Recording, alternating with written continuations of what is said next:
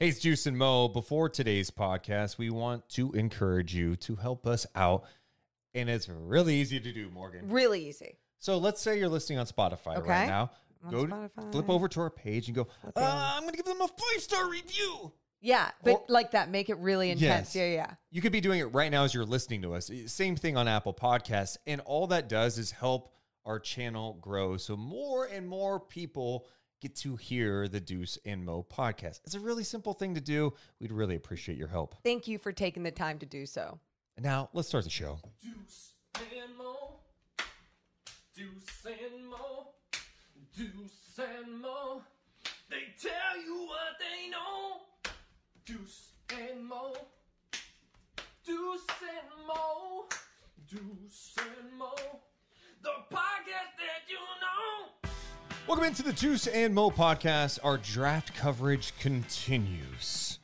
We don't claim to be draft experts. here. No, And no. you may listen to other podcasts where people who watch NBA all the time claim to know everything about these guys in the draft.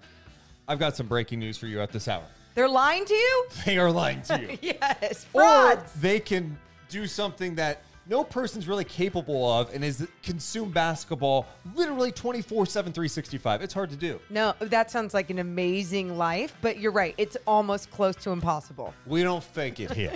All right. We'll do our homework. We'll watch stuff, but we also like to talk to people who cover it and watch it all year round. So our draft content continues with Jeremy Woo, longtime writer over at SI, now doing work for ESPN.com. He's been working on mock drafts. Enjoy our conversation with Jeremy Woo. One of our favorite guys to talk to around draft time is Jeremy Woo, now doing work with ESPN.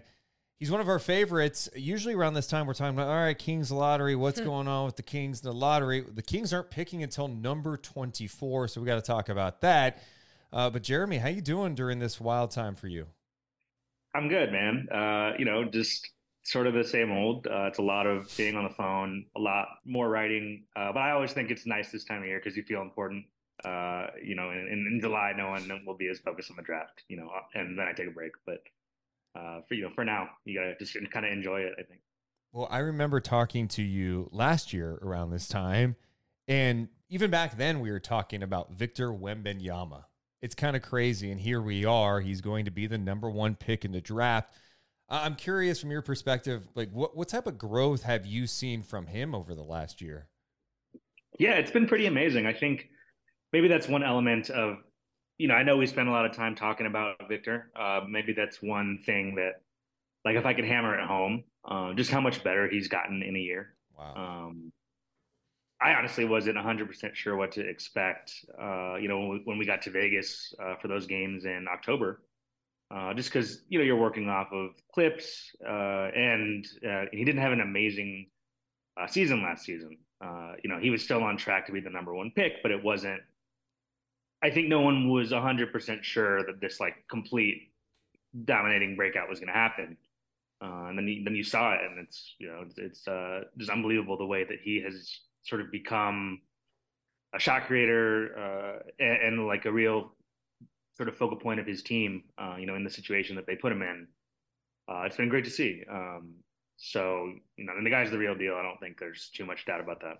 Yeah, I think uh, a lot of people try and pick apart maybe certain aspects of his game and really there's not much to it but then when you look at everything going on with him physically and people keep talking about how he's growing you just did a piece on the guy who is helping to keep Victor Wembanyama healthy um you know we see how serious Victor takes his game, but how serious he takes his body and how he wants to keep it healthy. Uh, what what is it about him and the guy that has been helping him?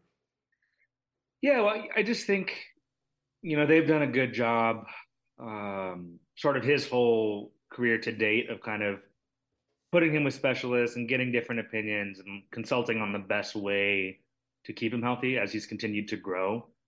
Um, I think from speaking to Guillaume, who is his his uh, trainer, who's the also the the strength and conditioning coach for his team, uh, who they brought in sort of to work with him specifically this year. I, I just I, th- I think it's sort of refreshing. They're they're pretty focused on doing it the right way. They're patient. They're not trying to have him be over muscled right away.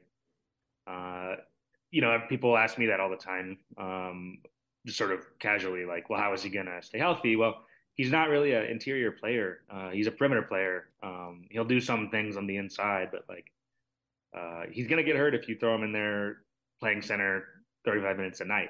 But uh, he's so skilled and he can play on the outside, uh, which is why I think to some extent he kind of transcends that a little bit. And you know, they're just focused on him uh, being durable, uh, flexible, and, and, just sort of keeping his body active um, to just sort of prepare for the the workload and the stress. Uh, you know, with big guys who move around a lot, you know, we see stress injuries in the feet a lot. Uh, they have him do a lot of stuff barefoot, which I think is very interesting. Uh, and he hasn't missed a game yet this season. So, knock on wood, it seems to be working. And again, all these guys play a lot, you have the ball a lot. You know, their injury risks, and it's definitely heightened with taller guys. Um, but so far, so good. I think is really all we can ask for. You've been doing this for a long time. You've seen a lot of prospects over the years. Where does he rank? Is he near the top for you in all the years you've been doing this? Yeah, I've been doing. I guess it's been a, I guess like a decade or so. I mean, for for me, it's no question he's the uh, best prospect I've seen. Um, just in terms of his being as young as he is, uh, with the body type he has, it's all very unique. Um, but also from speaking to him and going over there and kind of getting a better feel uh, for the situation. I mean, he's a very smart guy. He's very focused. Uh, he kind of checks the boxes for what you hope uh, you know someone who's going to be under this much pressure, this much of a microscope right away. Uh, as much as you can hope someone to handle it, like I think he's pretty well equipped to handle it. And of course, he's going to the Spurs, which just seems like the perfect situation for him, right? Yeah, I think so. I mean, clearly they have a good history of uh, developing bigs, and uh, they're in a position too. I think with their salary cap, uh, where they have flexibility They've kind of cleared the decks. They have some young guys, but also uh, will have some flexibility in how they choose to build the team out. Uh, they, they don't have to hit the gas right away next season and try to make the playoffs. They can. Uh, but my guess would be they'll kind of take it as it goes. Like I, I doubt you see them go all in right away. Uh, you know, they'll want to manage his minutes and his workload too, you know, as he gets used to playing the full schedule. Um, so those are all things I think we'll have to sort of see how it goes. Um, but I, I, do think that you know, I think we can trust San Antonio to put a good plan in place, and they'll probably be pretty good uh, in a couple years. What are you more excited for with Victor Wembanyama, his offense or his defense at Ooh. the next level? Oh, that's a great question. Um, I mean, I, I, think the offense is what we all come for. You know, the tough jumpers, and the, you know, you get your popcorn out and you watch, and it's like, wow. You know, I was I was on the call for his game on on Sunday, and uh, some of the shots he made in the second half, after not really making any shots in the first half, were really impressive. Uh, it takes confidence to do that. Uh, the defense, I, I, think we almost take it for granted because he's just so he's so tall and he's so impactful. Um, but I think I think we'll see both, uh, and I think the defense may actually translate uh, faster right away, just just because of how long he is. And you know, if you're a guard and you're driving into the paint and you know he's there, um, like it's on your mind.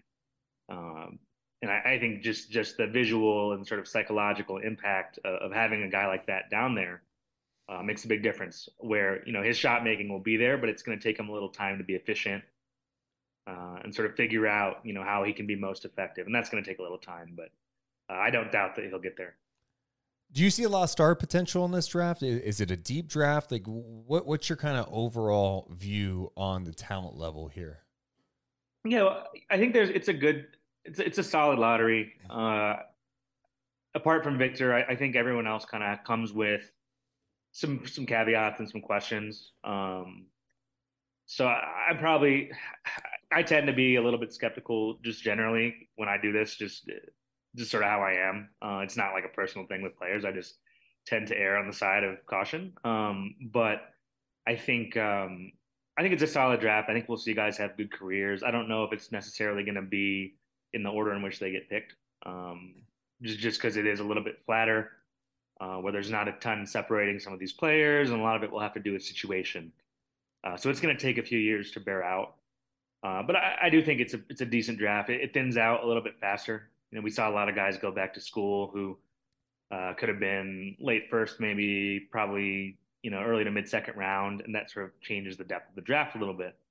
Um, but I, I think overall, they're players worth getting excited about who are going to have solid uh, NBA careers. You talked about how Victor has just only gotten better and better. Um, Scoot Henderson is someone that we've seen a lot of change with his body over this last year. Obviously, just growing, um, maturing, and everything. But what about him and his game? Have you seen him take a leap? I know they they stopped him playing pretty early in his season. How, how are you feeling about Scoot Henderson at the next level?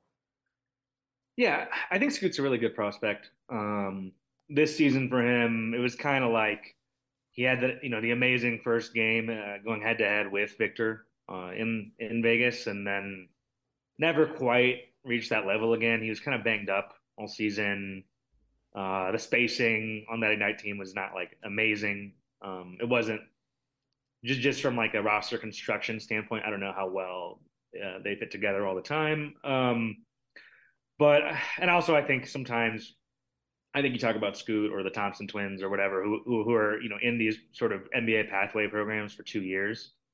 Uh, I think sometimes there's an element of like boredom sometimes that can sort of set in for these young guys, and it's not like a critique of the the teams, but it's just you know spending two years knowing you're going to the NBA. It's really on you to get better. Uh, the surroundings is kind of the same. Like I, I just think there can be an element of stagnation. Doesn't necessarily mean anything in the long run. Um, but that can happen too. So like, it wasn't like an amazing season where he like made a giant leap from where he was a year ago. Uh, but I do think he's gotten better. Uh, I do think he's a, he's number two for me. Uh, whether he goes two or three or what, uh, we'll we'll have a very solid NBA career at least. So. We've got much more with Jeremy Woo coming up, but we should mention that today's podcast presented by our buddy Sean Stanfield over at rate.com slash Sean Stanfield. Um, if you're wondering, can I afford to buy a house? You should hit up Sean. Yeah, I, I mean, I, I've said this before. Yeah. but there's not a lot of people out there who just like love being on the phone talking about these things. Sean's a great texter. You can just throw Sean a text. You can throw him a text. He can talk right to. now. He can and talk he to, can just talk to. He can definitely talk to. He can do all the things. He can email, talk, text, whatever way works for you in communicating. Sean will do. He's even had some of our listeners send over all their numbers to see what they can and cannot do. Can they refinance? They ask him, and he sends them a customized video of mm-hmm. all their numbers and everything that works for them. He's just such a helpful person. We've known him for years. So if you're looking to refinance your house or you just need to know and have so many questions, hit up Sean. You could do that at rate.com slash Sean Stanfield or give him a call or text him 916 276 7563. That's 916 276 7563. That's equal housing lender, subject to credit approval. NMLS ID number 349707. Company NMLS ID number 2611. NMLSconsumeraccess.org. Thanks so much to our friends at Guaranteed. Great. Guaranteed. Great. We're also presented today by a New York Times best-selling author, the one and only T.R. Ragan. It's summertime. You need a summer read. And Mm-hmm. T.R. Ragan's got all the creepy, weird, twisted thrillers that you need to read before bed. So then you also have nightmares. And so you also sleep with one eye open and check all of your doors 24 7. Yes, that has been my life ever since I've picked up a T.R. Ragan book. And I'm dead serious. I was too afraid to read them for so many years. So finally, in my 30s, is when I was like, you know what? I'm going to, I'm going to do. Millions of people have bought these books. She's a New York Times bestselling author. It's like, what's it can't be that bad. So, uh, it's so amazing. I can't put them down, but I'm also creeped out. So if you want to be on that level, make sure to go to amazon.com, search TR Ragan, or you can go to her website, trreagan.com. You can get a Kindle, hard copy, whatever you need to get your summer read done. Today's episode is sponsored by Nerd NerdWallet Smart Money Podcast. NerdWallet's trusted financial journalists use fact-based reporting for some much-needed clarity in the finance world, helping you make smarter decisions with your money. The nerds have helped me get smarter about things like planning for my tax bills so I don't dread April every year. Yeah, and it's a really confusing time, by the way. There's all these documents, especially with us, like we are managing finances together because we run a small business together. There's all these different papers, there's all these different forms. What do you do? You listen to Nerd Wallet Smart Money podcast. Yeah, because then you can be making a balanced budget and not just for everything you're doing with your business. How about for some time off after an NBA season, even? that sounds amazing. So, you know what you need to do? Listen to NerdWallet Smart Money podcast on your favorite podcast app. Future you will thank you. The latest mock draft you and Givony did for ESPN.com has at this at the moment, we know things are going to shift here. Uh, has Kris Murray going to the Sacramento Kings at number twenty four. I, I like Kris Murray a lot, and there's like a lot of comparisons, obviously, to Keegan in, in their style of play. Um, do you think there's a, a chance that he will be there at 24? Because a part of me just has a tough time seeing him move, like fall past 19 with Golden State. Yeah, I, I think it's possible. Yeah. Um, you know, it depends. Like you said, Golden State's a good one, good uh, example. It depends on which way these teams go. Um, if you if you look at the draft order and um, you know teams that are trying to win now, uh, Kris is a guy who I think is ready to come in and knock down shots and space the floor and like do do valuable things. He's he's low maintenance, sort of like Keegan in that way, where like he's not going to have to dominate the ball to be effective. Um, he, he's not. I doubt he'll be as quite as impactful as Keegan was as a rookie. Um, but I also I, I think we have to try to not fall into the trap of like comparing twins because it happens or brothers in general. Like it always happens. Uh, like we did it with like Lonzo and LaMelo and you know different different. There's always like similarities, but um, I do think there's a chance he could be on the board there in the mid twenties. And, and do you see the similarities though between the two? Because like you said, it is such an easy thing. It's like yeah, they're, they're very similar because they're identical twins, but like Right. it, it seems like they might have some similarities in their games. Yeah, well, it, it's funny. Like, uh, I, I would always joke, you know, I mean, so Kris is left-handed and Keegan's right-handed, so you could always tell, uh, obviously, like when they shoot the ball, which one is which. Uh, having like watched them a lot at, at Iowa, um, but oh, and also I think you can kind of tell them apart when they're together. When when they're not together, it's harder, but when they're together, I can always tell. But uh, I, I think they're a little bit different. Um, Kris- it's funny because he was always reputed as the better shooter. Uh, but then we saw Keegan take a really big jump as a shooter Yeah. uh, last last spring, and then carried that over into the season. Obviously, with the Kings, uh, became a really good shooter. So um, I do think he'll have that element. Um, I, I don't think he's as aggressive of a scorer. Um, it's it's kind of funny, like also with twins. Oftentimes, guys grow up playing as teammates, and they kind of like fall into different roles. Like, I mean, you could talk about it in the context of the Thompson twins as well. Um, it's always like one twin is the more aggressive scorer, and one of them is like a a playmaker. It- It's a little different because Kris is more of like an off-ball scorer, um, but he he does some of the same things, and obviously they're they're somewhat similar physically. I think Kris is a little bit smaller uh, than Keegan, at least last time I saw. Um, but I think he'll have a, a solid NBA career. I, I- don't know if he'll be a All Star or anything like that, but again, there's just a need for guys who have size and are uh, consistent uh, and can can shoot and can kind of hold their own and compete on defense. And I think he'll do those things. And another guy that a lot of Kings fans have been talking about is uh, Trayce Jackson-Davis. What what have you seen with his game? Yeah, Trayce is an interesting case study because he he had a really productive career uh, in Indiana, but like it never seemed like he was adding much to his game uh, the first few seasons, and then uh, finally as a senior he kind of broke out, and the team had more success, and I think people start to look at him in a different lens a little bit in that way.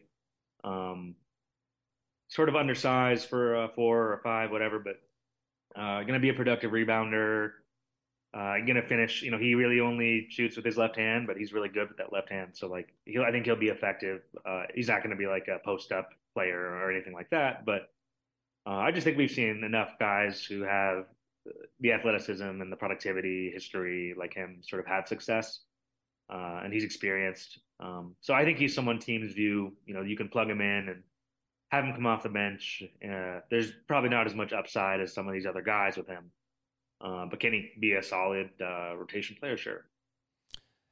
You know, you talked about the kind of the talent level and maybe the drop off a little bit, and there's not a lot of separation in this draft. Um, do you, are there some names that maybe are projected to the in the teens that you could see potentially falling in the Kings range at 24? Yeah, I mean, so I would keep an eye on. I mean, you could see it. Well, if you just look at the shape of the draft, it's a lot of guards. Uh, someone has to fall a little bit. Uh, it's it's tricky because you have those two Brooklyn picks at 21 and 22, uh, and I think at least for me, I kind of view those two picks as kind of a backstop where uh, Brooklyn is sort of at an interesting stage with their franchise where they're kind of in transition. They can kind of take whoever they want, uh, and they'll have two picks if they use them both. So you could see them just kind of like snap up whoever falls. So it kind of like creates like a break point to me in the draft right there. Um, but I, I, think you could see guys like maybe like a Brice Sensabaugh or like a Colby Jones or um, even like maybe Noah Clowney, like guys like that, maybe slip a pick or two later uh, and, and into that mid twenties. And uh, you know, I, I, think the Kings will be in a spot to grab someone they like uh, if if they use that pick. The Kings also have two second round picks, and are, are there any guys that are flying under the radar, uh, second rounders that are flying under the radar for you? Um, well, it kind of depends on what you need. Like, I, I don't know that the second round is like the strength of this draft on paper. Okay. Um, like it kind of thins out a little bit. Uh, but guys who might be there, I mean, 38 is not a bad pick. Uh, I mean, you look at, you know, there could be ex- sort of experienced college guys who can kind of step in and help, like a Jalen Wilson or a Keyontae Johnson, or, uh, you know, so someone might fall there who's going to help them. Uh, I, I, think the interesting dynamic to watch for too is going to be, you know, how teams use second rounders with the new collective bargaining agreement, um, sort of coming in like, uh, impacting teams' ability to keep first rounders at times, right? So like uh, with the second round picks, I think teams will sort of prioritize getting guys they like, whether it's on a two way or a guaranteed deal. Uh, those contracts become more valuable now, like being able to develop talent and retain it, um, sort of due to the technicalities of the CBA. So that's something that's sort of a complicated issue, but will will be worth keeping an eye on to see, you know, if teams are as eager to sell those picks this year or, or use them. Do you have a guy in the in the draft that maybe he's like being overlooked, but you're like, dude, I really like this guy. Like a like, draft crush. Yeah, a draft crush. We, we keep asking these experts, like, this is kind of my draft crush. He, maybe he's not like a highly touted guy, but someone you're like, I actually think he could be really good at the next level. Yeah. Um, for me, like, it, it's been sort of like the older, some of the older college players who I think probably aren't getting super hyped because they're maybe a little bit boring when we talk about, like, when we throw their names out, like Jaime Jaquez from UCLA, I love. Uh, I think he should be a first round pick. I don't, I don't know if he necessarily will be. I think it's definitely possible, uh, but he's not going to get drafted like high, right? But I, I, think he'll have a really long NBA career, just very solid in a lot of areas. And then uh, Marcus Sasser from Houston, another player who I love, who again I don't think will be there at 38 for the Kings, but um, I'd be surprised if he were. But uh, you know, might might go into the second round, early second. Um, someone who I think will be able to add value playing both guard spots. He'll make shots.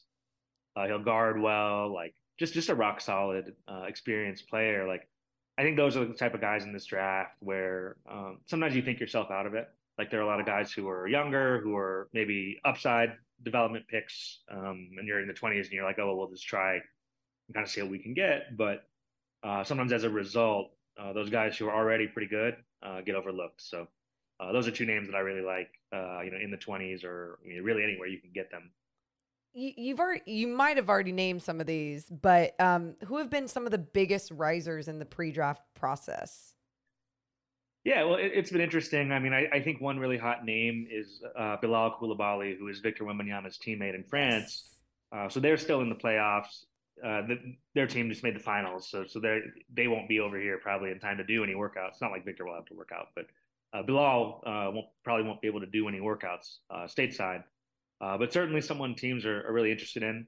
Uh, and he's been playing really, really well uh, during this last uh, few weeks, particularly after not really being able to get into the rotation throughout the season. Like when I was in France in, in November, he was uh, not playing a lot, and he, he didn't play good that well in the game. You know, he was playing with the younger team, and I went to watch him, and he wasn't playing that well then. So he's really, I think, come a long way in a short time, and he's got you know a great physical traits for a wing. Uh, he's developing uh, some skill and some shooting and is, is really impactful defensively already. Uh, and he's still 18 years old. So he's someone who I think is is rising, even though he's not really going through the pre-draft process.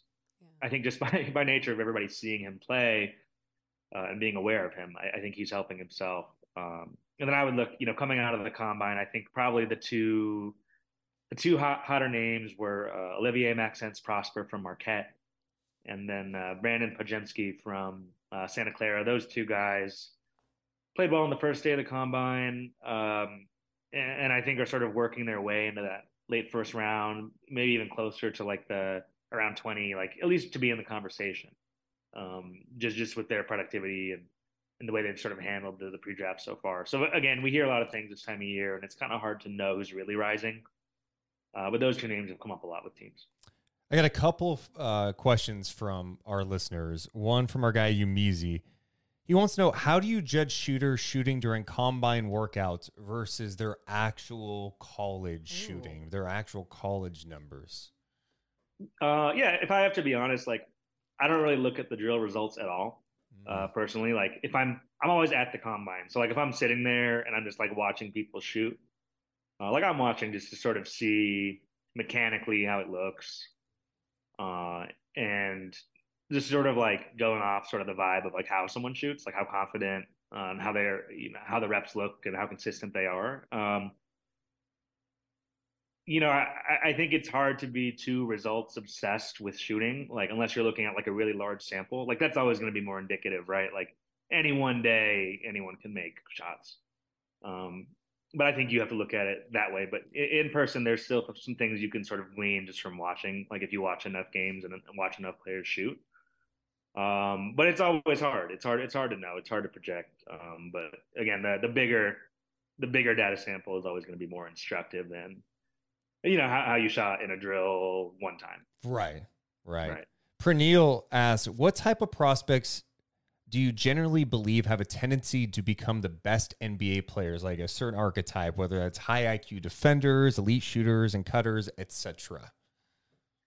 Yeah. Um, for, for me, I'm always kind of trying to focus on uh, feel. Like that's a big thing for me. Like I really like guys who are unselfish um, to the point where like sometimes I think I probably uh, undervalue guys who shoot too much. Uh, but like I, my thing is I always think like the NBA already has enough scorers, right? Like most teams have established guys in place who are good scorers and are going to score the ball. So like unless you're really an elite level scorer, and usually we know who those guys are as prospects.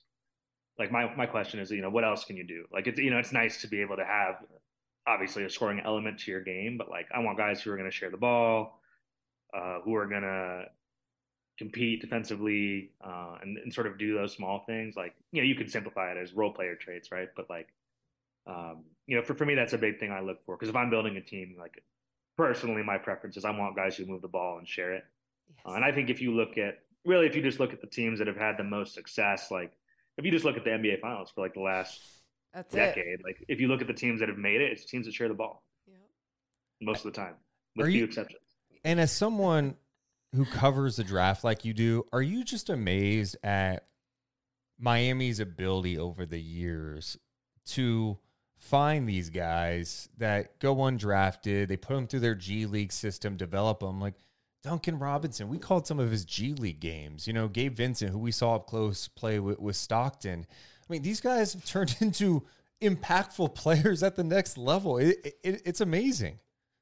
Yeah, it, it's funny. Like, um, and I, I give Miami a ton of credit. Like, um, they're a very small front office, but their guys are like always on the road. Like, uh, I see them uh, all the time. Uh, and uh, people also have asked me, like, you know, do you think other teams will try to copy what they've done? Where you know Miami hasn't always had draft picks, uh, but they do scout the G League really hard, and they find these undrafted guys. And like, you know, I have to admit, like when I saw Duncan Robinson at Summer League, like however many years ago that was, like I didn't think he was going to be a guy giving you minutes in the finals at all. Um, but they do an amazing job of identifying these traits and uh, you know going through the back door, finding guys who can kind of fit their what they want, and they send them to Sioux Falls, and then you know bringing them into the Heat sort of when it's time. Uh, but I think it's hard to replicate.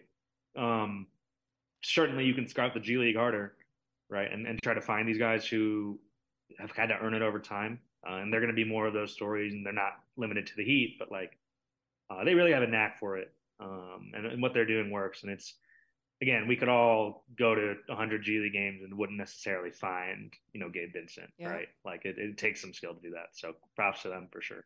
Well, Jeremy, props to you for the amazing work. Glad you're doing stuff over at ESPN and enjoy this run. I know you, you work all year for the this big moment of the NBA draft, and it's quickly approaching. You're busy, so thank you so much for the time, man.